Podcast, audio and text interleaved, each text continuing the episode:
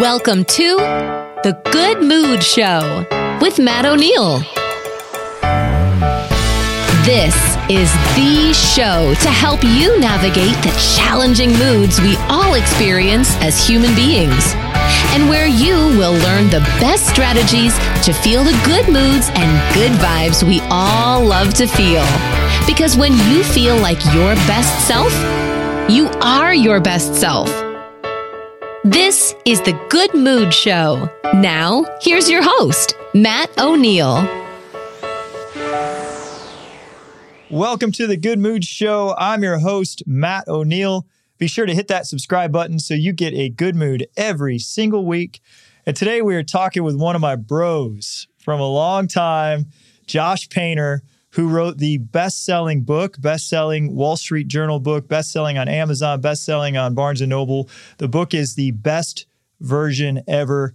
Josh, my man, welcome to The Good Mood Show. Thanks, Matt. It's been a while. Man, Josh is one of the coolest people you will ever meet. He plays drums in bands. He's a dedicated father. He's a leader, a coach, a speaker. He's created his own charity. And as I mentioned, he's an author of just an awesome book. And we're going to get into Best Version Ever today. Specifically, what you're going to learn today is how to create your best version ever and what gets in the way from us living this best version of ourselves we possibly could be. And be sure to stick around to the end. Josh and I have one question that will help you identify what your best version ever looks like. And also, we've got a free resource for you. There's the Best Version Ever Game Plan, which is a PDF you can download instantly if you go to goodmoodshow.com and sign up for the newsletter, or just reach out to us on our contact page and we will send it over to you. And so Josh founded the Best Version Ever community after realizing that most people live a life that others expect of them and not a life that is true to themselves. But since then, he's built and sold a successful real estate company, started his charity, and now he's living his life as the best version of himself he can be. And, you know, Josh, I just kind of want to start out with why do we do this? Why do we live our life on autopilot? I think that there's this maybe unwritten narrative that we're all trying to follow. I don't know if we took it from our parents or took it from people that I don't know. I guess we saw people doing certain things and thought, oh, that's just the progression of life, right? That's what I'm supposed to do. So when I was 17, I knocked up my girlfriend in high school. And then there were various things that I thought I was supposed to do. I thought I was supposed to marry her. I thought I was supposed to go get a full-time job, no matter what it was, you know, just pay the bills. Thought I was supposed to get bills, right? Thought I was supposed to buy a house and do all these things. So, I think we just, obviously not everyone, but there are a lot of people out there living this life that are other people's expectations. And what really motivated me was, Bonnie Rare wrote The Top Regrets of the Dying. She was a hospice nurse, spent tons of time with people in their last moments, and she started talking to them. And she noticed that the number one regret of those dying was, I wish I'd lived a life true to myself and not the one others expected of me. And so that seems to be this common theme out there, and it's probably my biggest fear. You know, I think about this a lot, and I love that book because we're kind of like lost in this progression from we're raised by our parents who have expectations of us, you know, and all of our parents kind of have different expectations, but maybe it's don't be too loud or don't be too noisy or don't stand out or don't make me look foolish. And then we go into, you know, preschool and kindergarten, and we have the expectation that then there's, you know, grade school, and then this expectation that then there's middle school, and then this expectation that then there's high school. And then there's like this expectation of then I'm either going to go to college or I'm going to get a real job, and then I'm going to get a wife, and then I'm going to have children, and then I'm going to have a house and a mortgage and bills. And then one day at this golden moment, there's this expectation I'll get to retire and then I'll die. Yeah, it's funny you say that. I'll never forget, and I still have my third grade report card because my teacher wrote something that was just so inspiring and motivational. It was a negative, but it was so inspiring. She said, Josh needs to understand that he doesn't have to be the best or first at everything he does. And I thought, why wouldn't you want to be your best at everything you do? So, I mean, I remember being a little kid and wanting to excel at things, right? But here's a teacher, right? She's got her expectations, and no, you don't have to be the best at everything. So, that was one of the things I mentioned in the book, is that if our life is a song, right? Like music, and a lot of things relate to music because I just love music. Yeah. We'll spend it's like, what you said is like spending your whole time listening to the song, waiting for the last note to hit. Yeah. Right. And meanwhile, you didn't dance the whole time the song was playing, because the whole time you were waiting for that last note to hit. And it's like, no, just dance. The last just note. Enjoy the music. The last note of our life, like hurry up. Let's get to the next step, the next step. Well, the last step is we die. Yeah, imagine waiting throughout the whole song for the last note to hit. It's like you missed the whole thing. Man, there's a quote that I think about all the time, and it's, most of us tiptoe through our life trying not to be noticed so we can slink into our graves without ever making any waves. Yeah, yeah. Hey, if you love to stay in good moods as much as I do, be sure to hit the subscribe button on the Good Mood Show podcast. That way we could get you a good mood every single week. And look, if you know someone else that could use a good mood, share the show with them. Send them a text message. Let them know about the Good Mood Show, and let's brighten up the world. You said most people live this way on autopilot because it's scary not to. What do you mean by that? I mean, it's scary to rock the boat and change your life and take massive action. Especially when you can be facing failure, right? Maybe it doesn't work out.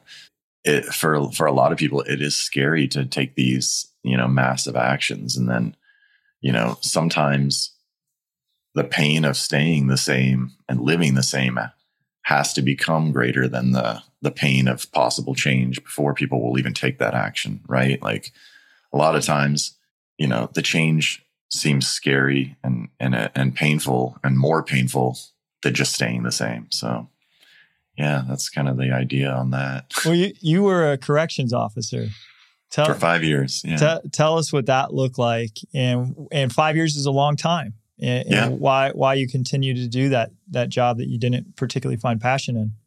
Yeah. So I don't know if most people grow up thinking that that's what they would find themselves into, as far as a career or job. I was a young, probably 21 years old. I think I was 20 when I applied. I just heard from, someone that worked there, my aunt. She was like, oh, they're hiring. I didn't know what I was getting myself into. I mean, I had an idea, right? But sounded like it could be interesting. Good benefits, good time off, and all that good stuff that a 21-year-old thinks about raising a family.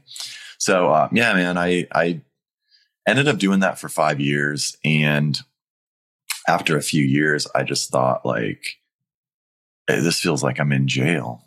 And I'll tell you why. The shifts were about 12 and a half hours, 5 days in a row. And then you would get and then you might get 5 days off, and then you'd work 2 and get off 2. So in 14 days, you would work 7, but it ended up being about 80 hours, a little more every 2 weeks. But here's the thing.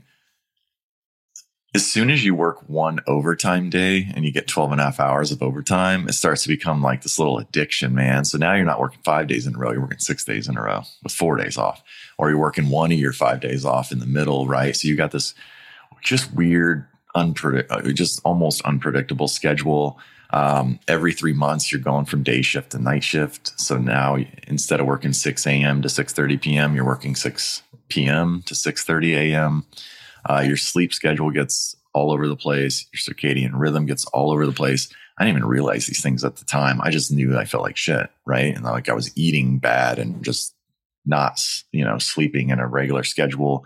But then the main thing is like, I would go 5 days and just really wouldn't even get any sunlight whatsoever, because in the winter, you know, you start work at 6 a.m., sun's not out, get home at 6:30 p.m., sun's still not, you know, no longer out. And so, and then I would drive like over an hour each way to work. So I just got to a point, man, where I was like, I can't do this anymore. I don't care if I burn the boats and drive this entire thing into the ground. I'm just not doing it anymore. So after 5 years, I just quit. So then you started to apply the magic that you describe in your book. And yeah. And I love magic. Magic's one of my favorite words, because I love to see the magic behind everyday life every day. I think all of existence is magical. So I really relate to this. And can you describe what it's an acronym, magic's an acronym, and the M stands for mindset. And can you get into how mindset looks and how the person listening can apply the principles in your mindset chapter into their life? Yeah. I mean, if I were to kind of, you know, encapsulate the whole thing, mindset is just the idea that anything you see someone else do is proof that it can be done. And at that point, you have to realize that it can be done by, if it's been done by one human being, it can be done by any human being. And I mean, another part of mindset is just really realizing how good we have it, you know? I mean, even last night, I was kind of just staring out like blankly, like probably daydreaming. And it's just like, I realized, like, I mean, I still have eyesight, right? There's some people that don't have that. Mm. There are some people that, you know, don't have the, I mean, if you're listening to this right now, you're alive. And that's, you know, I mean, that's more than some people have right now. And then we talk about the odds of being born, right? When did you do the odds that you would be born are 1 in 400 trillion? I mean, just by listening to this, just the fact that you're listening right now, you won the first race you ever entered. You beat every other swimmer. You made it to the finish line. I mean, it doesn't get much better than that, man. Mindset. That's the biggest lottery win ever. There's no odds that are greater than the odd of actually being alive today. That was, I love thinking that way. And so we're shifting from a mindset of, you know, the world's out to get me, or I'm a victim to these circumstances, or things aren't good enough, because we have this judger inside of us. It's always judging things as not good enough, to you're shifting to a mindset of, man, look how lucky I am. Yeah.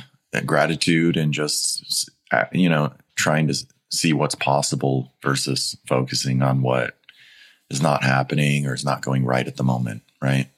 And I think focusing on what's possible gets into the A of the acronym AIM. Can you describe a little bit what you mean by AIM? Yeah, AIM is essentially goal setting, right? Having goals, having targets, milestones that you're shooting for. You know, there's like finish line goals, and then there's marathon goals, right? Finish line is like something that you're trying to achieve, and then once you've achieved it, it's done. And there's like the marathon milestone goals, where you just keep incrementally improving throughout life. So, you know, it's good to always be aiming for things and shooting for things, you know, gives purpose and meaning. Yeah. I think about, whenever I think of a big goal, I always think of Kennedy saying, we will put a man on the moon before and return him home safely before the end of the decade. Yeah. And that was such a definitive and massive goal. And he had no idea how to do it. He just said we were going to do it and said it publicly. You know, and then I think of Buzz Aldrin, which is one of the first guys who stepped on the moon. And he had a 10-year mission to land on that moon and come home safely. And when he came back, he didn't set a new goal. Yeah. And he ended up having a really tough life. I think he battled alcoholism and couldn't keep a job from what I know of the story off the top of my head. Well, how do you continue to set a new goal? So you set a goal of becoming a best-selling author and achieved it. Yeah. You know, so how do we then recalibrate? You know, once you land on the moon, you say, well, what could I do after I landed on the moon? He could have done anything after he landed on the moon. He could have recalibrated his goal to change the lives of children that have big dreams. Like, you know, people say that, well, how do you one up landing on the moon? There's so many different areas we can grow. We never peak. Like, I don't care if you won the Super Bowl as the MVP quarterback, you can always set a new goal that's even bigger than the one you just achieved. Yeah, I think, you know, and I'm just speculating. I think in his instance, you know, and even to your point just now, winning the Super Bowl, I think, you know, the roar of the crowd can be addicting. And I'm just speculating. Maybe no one told him, like, hey, once you get to the top of this mountain, the only way to get to the top of this mountain over here, you're going to have to go down this one, right? There's going to be the downward, the descend, right? You're not just going to jump from one to the other. So that's possibly what it was, is maybe, you know, well, regardless, it's good to remember that once you achieve a goal and stand on top of the mountain, there will be some climbing back down before you start your next one, you know? That's beautiful. I've never thought of that. Yeah. Here, I think, here you are, you've gotten to the top of many mountains. Yeah, relatively speaking. Yeah, I mean, just various ones. You know, some are awesome, and some are cool to only me, right? But yeah, I think we're all climbing our own mountains at various times. Yeah. And then when you started on this journey of writing a bestseller, you started from the beginning, from the base camp of that. I did. Of that mountain. I did. Yeah, and in some ways, I'm descending that mountain as we speak. Right, I'm kind of thinking about, like, okay, what's the next thing? What's the next mountain, you know? And, you know, how do you describe how to pick that goal? What's your recommendation on how to pick something to aim at? Well, so I do have an exercise in the book where you kind of just throw things at the wall, right? Not everything's going to stick.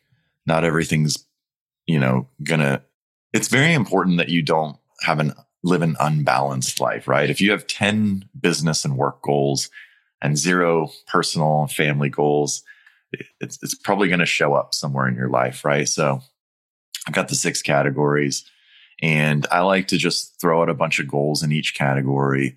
And then from there, just kind of narrow it down of, like, which one of these is speaking to me. But before I do that, I just throw everything, and I don't filter it at all, right? So got a story in the book of where I thought it would be cool to get a helicopter pilot's license. Sounded amazing to me. I love riding in helicopters. Once I, like, broke it down and realized it was going to cost about $60,000 to do the schooling. It was going to cost about 4 years of my life in schooling. Then a helicopter is probably $200,000. You know, once I did all the math, I thought, you know what, I could probably pay someone to just fly me in a helicopter whenever I feel like it for way less than $100,000 to $200,000 to $300,000. So, you know, it's got to be relevant to you also. So, back to your question, you know, just you just set 1 to 2 goals in each category at various times and just kind of figure out, you know, which one or two are really driving you, but don't lose sight of the other categories. Yeah, I love how you just identified that. You know, we've got 6 major categories of life, and if we don't filter our goals, we just start to say, "Hey, in this category of family or relationships, I've got an ideal marriage goal. I've got being an ideal dad goal. I've got, you know, different ways I want to show up as a son and as a brother and as a friend." And if I can just throw all of these different goals up, then I could say, hey, of this list of 10 things I just said in this category, which one is the most exciting to me right now? Yeah. And then I love that you said that, man. I had this goal forever. I was going to be this kite surfer. Mm-hmm.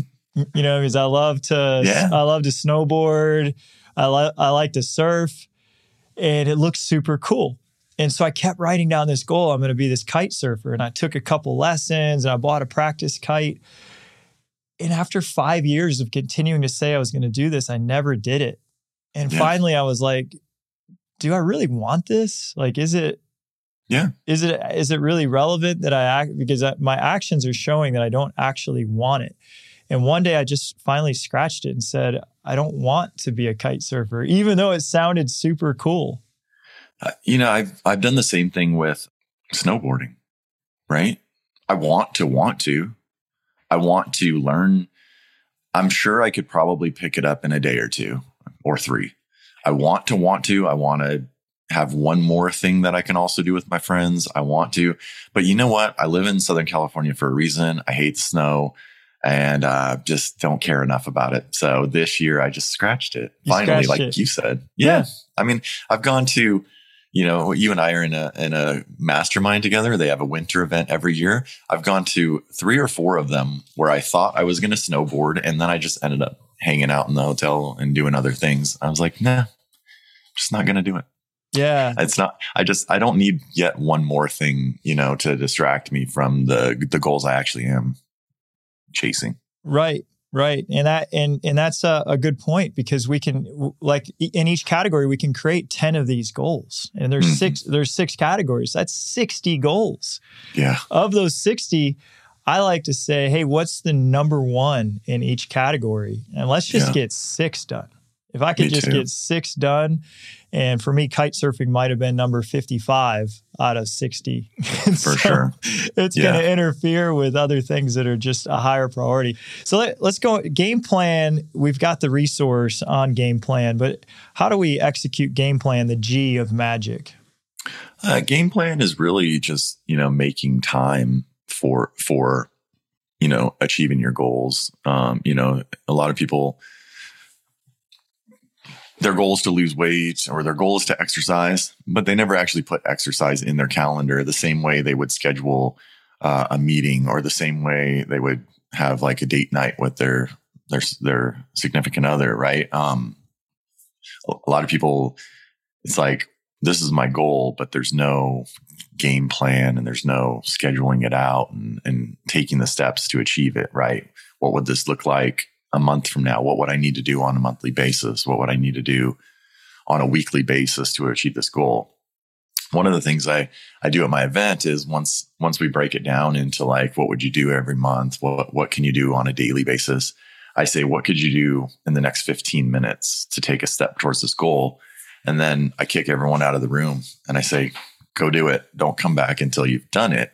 And so one of people's favorite parts of the event is they leave the event having taken that first step. Oh, right? So good, man. I just want to give it up for that.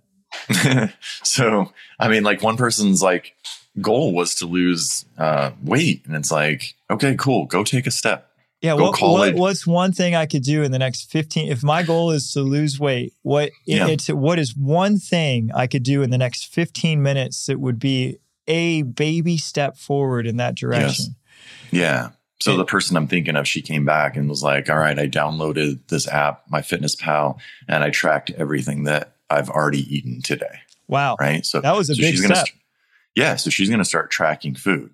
One lady's goal was to turn, you know, her passion project into an actual business. She stood up and said, I just called my boss and told them I'm going to start working part-time now. Whoa! In 15 minutes, she called her boss and said, hey, see you, dude. I'm only working half time. I got a passion project. Not going to lie, that one was a little gnarly. I was like, kidding. That was crazy. That's everybody, like, massive action. Everybody standing ovation. I mean, like, holy, that was great. Yeah. So there's all these little actions, right? One person was like, I had been saying that I wanted to mentor someone. I actually called someone that I was thinking about mentoring and asked that person, can I mentor? Would you like a mentor? And the person said, yeah. So, wow.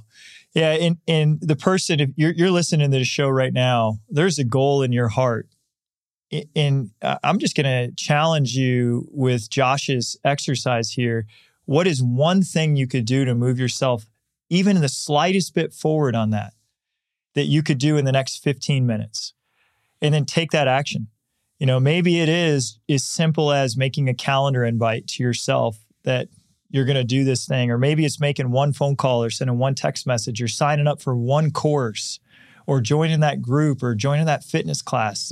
There is something, some small action you could take right now that will move you forward to live your best version ever. And we're going to go into the next part of the magic plan, which is immersion. Josh, how do we get into immersion here? Yeah, so I mean, immersion is just the idea that, you know, what's the fastest way to learn Spanish? Reading it in a textbook or moving to Mexico, right? Yes. I mean, one's gonna teach you Spanish a lot quicker than the other. So, you know, when I use drums as an example, right? So like I've been playing drums 6 years now. I think I'm a lot further along than the typical person that's been playing 6 years, because I think most people maybe play once or twice a week and then 6 years goes by and they're like, I've been playing 6 years, but I play every day for hours. But I also kind of immersed myself into that whole thing, right? What did I do? I signed up for lessons. I joined an adult band where we learn songs and play music together. I saw on Craigslist that some people were looking to jam. So I started jamming with them, not knowing anything about what I was doing 6 years ago. I started checking out discussion boards, right? Social media groups where these conversations are happening. I started looking at like drumming products and the reviews and learning about drums and about cymbals and about the different parts. And so, yeah, I mean, it's just like, you know, and I signed up for 2 different drumming camps that were both a week long. So one was in Canada, one was in Ireland. Had no idea what I was getting myself into, but I went through these whole week-long camps where you're just immersed in this whole thing, right? So, yes. So just the idea that, you know, that was my version of, I guess, planting myself in another country to learn the language. I planted myself in this entire community to learn the language of drumming. So, and I feel like you can do that with any goal, like asking yourself, how can I immerse myself in this? Yeah. And, you know, I would think that if I've got a goal to have a better marriage, then I could hang out with people who have a marriage that I aspire to have. Yeah. I mean, you could see a therapist on your own. You could go to couples counseling. You could do couples retreats. Absolutely. Read books. I'm sure there are courses on that. So we can get immersed in any topic. And yeah. And it's really just identifying, again, with that aim. What's the one thing here? What's this one goal that really is going to excite me the most? And then once I pick it, how do I go all in? Like all in, like obsessed about it so that it actually I get to the top of the mountain. For sure. So then the C, and I know that, you know, we've got this magic game plan again, and the C is consistency. Can you describe a little bit about consistency for us? Yeah, the consistency is about building the habits and turning these little. Consistency is about tiny incremental growth over time. It's almost imperceptible at the time, right? When you're doing these things, you do something for one day, you might not notice it the next day. You do something for 2 days, you're probably not going to notice a difference for 3 days. 30 days later, you're probably going to notice a difference. So C is all about just building those habits, turning routines into habits, right? When you do something for one day, it's not a habit. It's a routine. So that chapter kind of tells you how to start a routine. And then over time, the routine turns into habits. Yeah.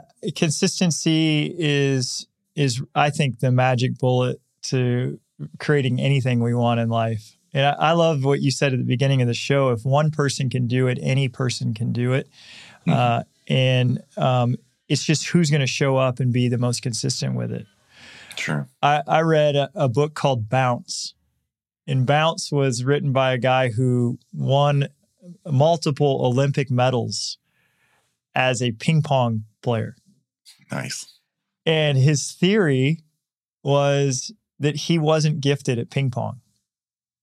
he just happened to be in a situation where he had an older brother and there was an Olympic ping pong player who lived in his town, and he had a garage that had a ping pong table in it, and that he had immersion because he started to hang out with that Olympic coach. And then there was other people that came and played, and his brother was just a little bit better than him, and that all the elements were in play for him to do the repetitions, the reps consistently enough that he ended up being like the best in the world at ping pong. And he said, anyone could have done what I did if they had had the environment that I had. And, you know, we also have to have the passion, because other people wouldn't have had the passion. So Cobe Bryant was shooting 1,000 shots a day, like 1,000 shots.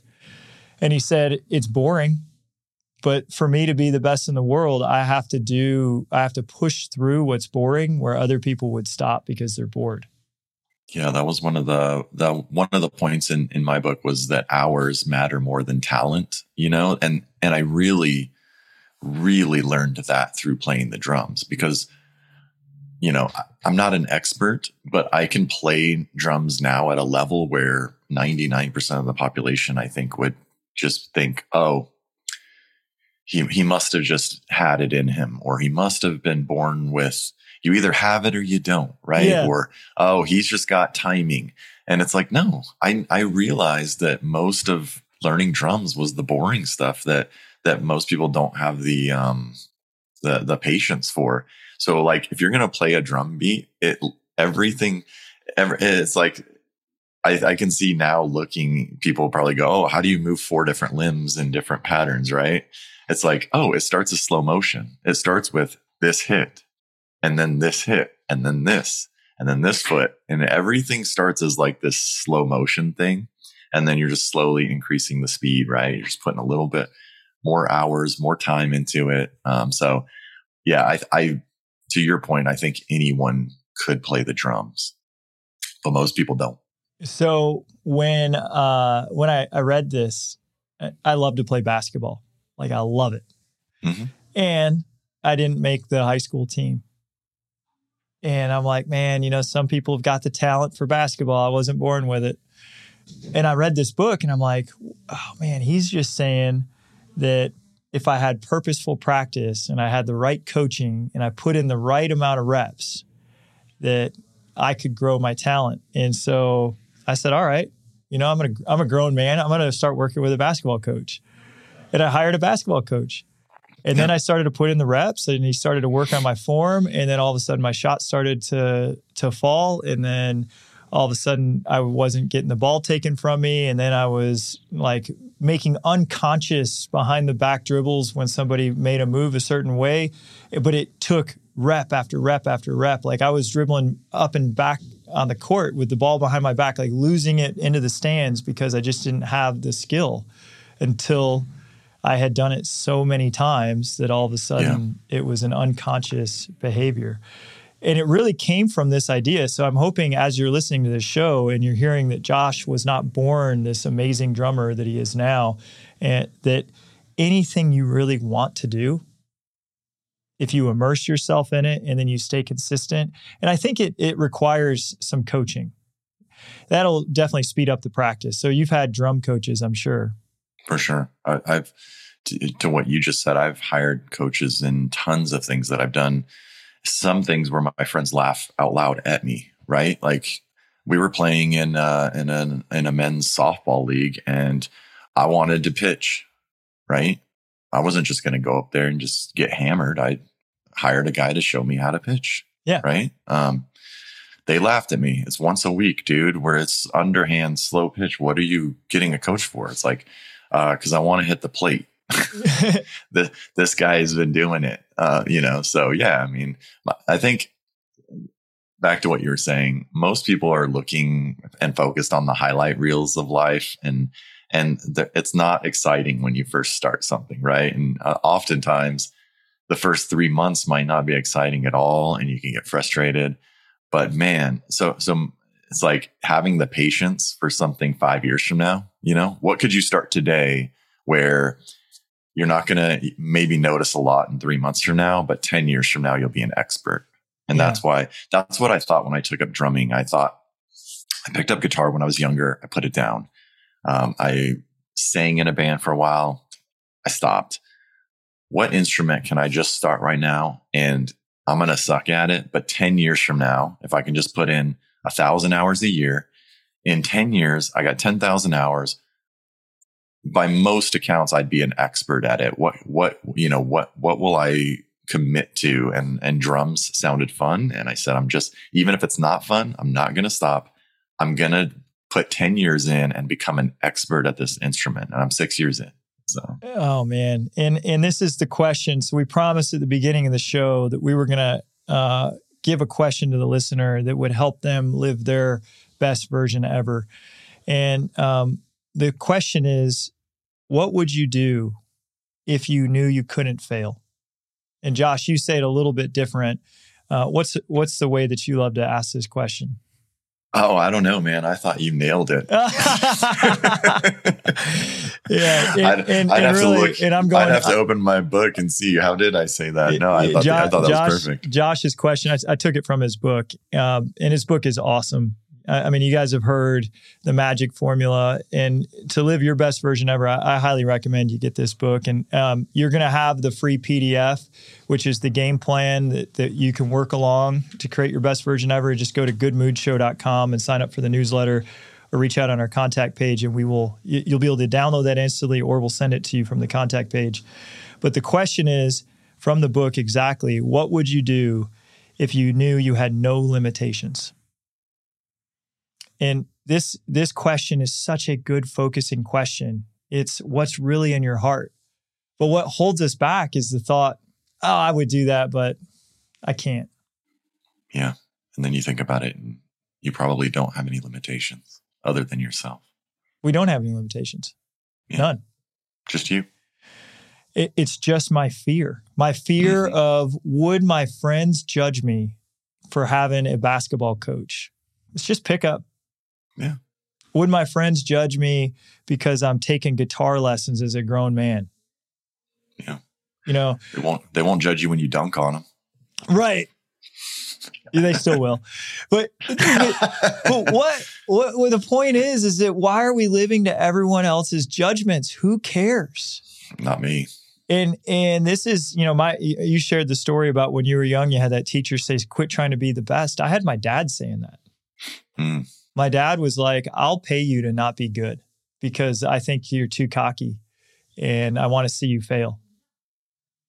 And so then that creates this stuff where we say people are rooting against me and I don't want to shine too bright. You know, the world is, you know, when you shine this magnificence, when you shine to your full extent and you really realize you have no limitations, that kind of intimidates other people who aren't willing to put in the magic, to put in the aim, to have the game plan, to immerse and be consistent. So rather than them seeing you and saying, I can shine too, they see you and try to put you down so they don't have to feel bad about themselves not shining. Mm. Yeah. So the person that is going to judge you, that you're worried about, these limitations, this fear, it's just someone that is being a naysayer, not because of you, but because of their own fear of what they could be. Yeah. Instead, you just want to focus on the ones that you're silently inspiring, you know? And there's so many of them. Yeah. There's so many. As soon as we shine our light bright, like all these people like see us, and instead of trying to knock us down, there's like hundreds to every one that's going to judge us. There's hundreds that are saying, wow. Yeah. Thank you. Thank you for doing that in the world. You've really made a huge difference. I faced that fear as an author. Sure. Man, that was the biggest problem for me writing the book was, what if I write it and nobody cares? Mm-hmm. I told my editor that, like, I do not want to put out garbage, so don't let me. If at any point this is not going the way it should, I'm okay with scrapping it. And you went for it, man. You wrote a bestseller, and I'm so proud of you, man. And I'm sure there's people that are listening to the show that are going to want to learn more from you. How could people continue to learn from you, Josh? Yeah, just go to bestversionever.com. Made it real simple. Any messages or whatnot that you send there go straight to me. So that's probably the easiest way. My brother, Thank you so much for sharing your wisdom. Thank you for writing the book and for being on this show and inspiring all of us. It's been just a pleasure. My pleasure, man. Thank you. All right. We'll see you. Thank you for listening to this week's episode of The Good Mood Show with Matt O'Neill. For free resources, videos, and materials about getting into your best moods, head over to thegoodmoodshow.com. And remember, when you feel like your best self, you are your best self. See you next week, same time, same place.